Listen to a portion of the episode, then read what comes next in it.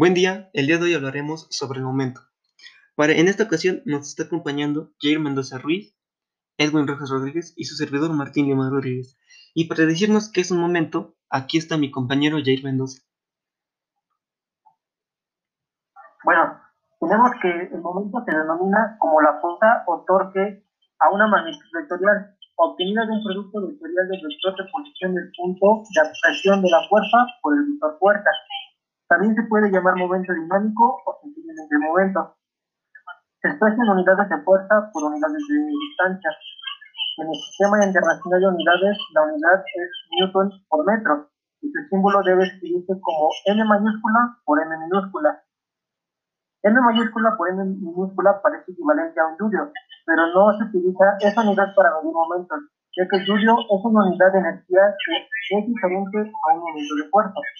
El momento de fuerza es una magnitud vectorial, mientras que la energía es una magnitud escalar. Y bueno, para que exista un momento debe de haber, primero, una fuerza que provoque una, un desplazamiento o deformación sobre un cuerpo que se, en el que se aplicó. Esto en pocas palabras nos dice que para que haya un momento tiene que haber distancia y fuerza, que puede ser metros o newtons, como nos dará un ejemplo nuestro compañero Edwin Rojas. Bueno, y el ejemplo que les voy a presentar sería el de, el de querer aflojar una tuerca.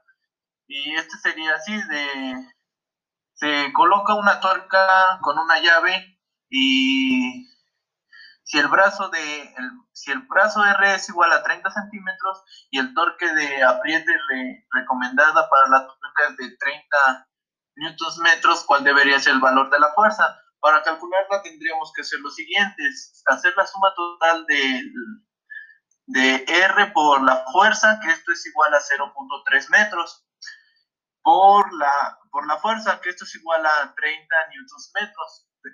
Si, por siguiente tendríamos que despejar, ya despejando nos quedaría de la siguiente manera. 0,3 metros por fuerza, que es igual a 30 newtons metros. Eh, despejando queda fuerza es igual a 30 sobre 0.3 metros. Y esto da un total de que la fuerza es de 100 newtons. Bueno, eso es todo por nuestra parte. Si gustan comprobar sus calculadoras, adelante y agradecemos su atención prestada.